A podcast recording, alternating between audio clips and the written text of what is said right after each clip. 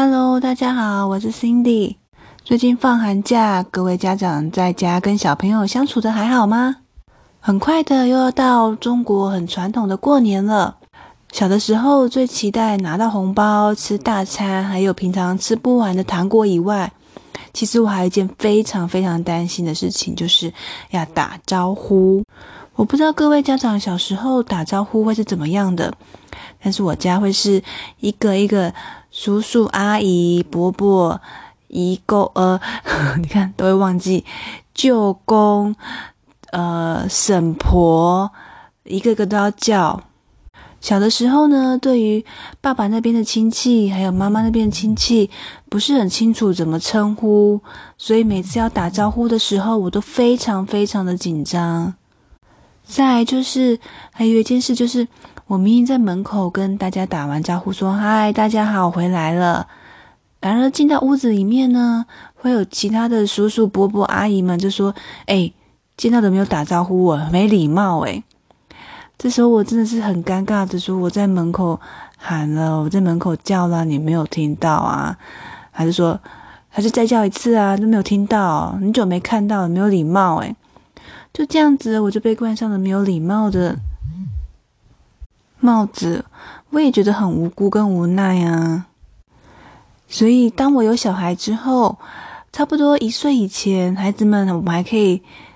友好的拉着孩子的手，挥挥的跟大家说打招呼或是 hello。当孩子开始会讲话、会叫人的时候，亲戚朋友们都特别期待宝宝会叫他们，叫叔叔、叫叔公、婶婆等等的姨婆，都非常期待。可是孩子面对于陌生，对他来说是一个陌生、比较不常见的长辈，要他去讲打招呼或者是。叫出对方的名字其实是有困难的，所以过年的时候就会常常出现孩子不打招呼，长辈们就觉得说孩子没有礼貌的僵局之下，要如何破除这个僵局呢？其实家长心态稳定要非常的重要。我再重新讲一次，家长的心态稳定要很重要。我们要了解，孩子不是故意不打招呼，而是还没有准备好，或者心理发展还没有到想要打招呼的时候。所以，当过年遇到久违的亲戚，我们可以先主动打招呼：“诶，叔叔好，宝贝叫叔公哦，我听到你在叫叔公了，好哦，谢谢你哦。”同时也告诉对方，例如叔公说：“哎呦，叔公他还没有准备好，再等他一下啦。哎呀，你就不要跟他计较了啦，哈哈哈哈！打招呼，呃，打哈哈的方式带过去。其实有的时候幽默以对也是一个方式啊。那在当大人可能会说，长辈们可能会说：哦，那这样不礼貌，没有礼貌的时候，我们自己心里很难过啊，就觉得说，孩子也不是故意不打招呼，他就还没有准备好。”当我们同理孩子的状况之后，自然能够比较平稳的面对长辈们说没有礼貌。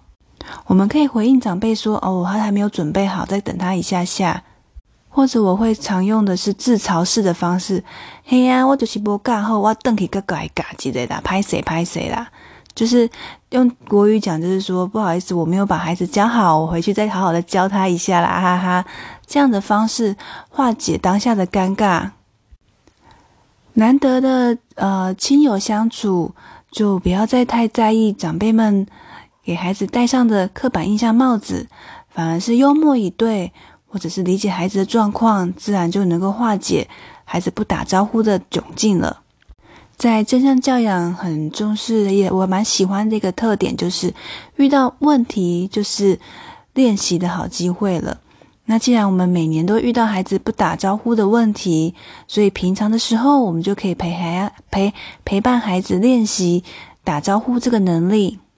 那怎么陪伴呢？是规定孩子每天看到爸爸妈妈就要问早，爸爸妈妈早，这样子硬性规定吗？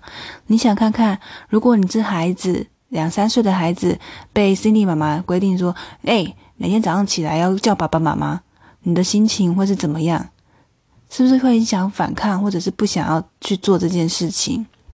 所以我们要亲身示范，我们家长自己示范，每天早上看到孩子的时候，主动打招呼：“宝贝，早安。”让孩子习惯问早或是问好这个慢慢培养的方式，久而久之，孩子们自然也会打招呼。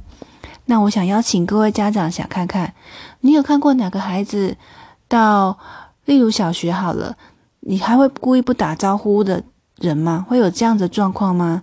肯定是没有的嘛。所以面对孩子不打招呼，只是暂时的，他还没有发展好。等孩子发展好了，孩子自然能够大声勇敢的打招呼哦。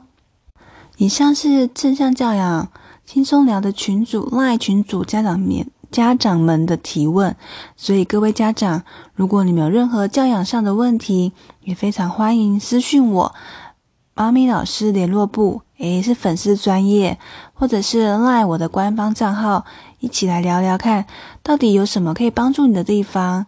因为我很期待透过我的分享，可以让大家开心的跟孩子长大。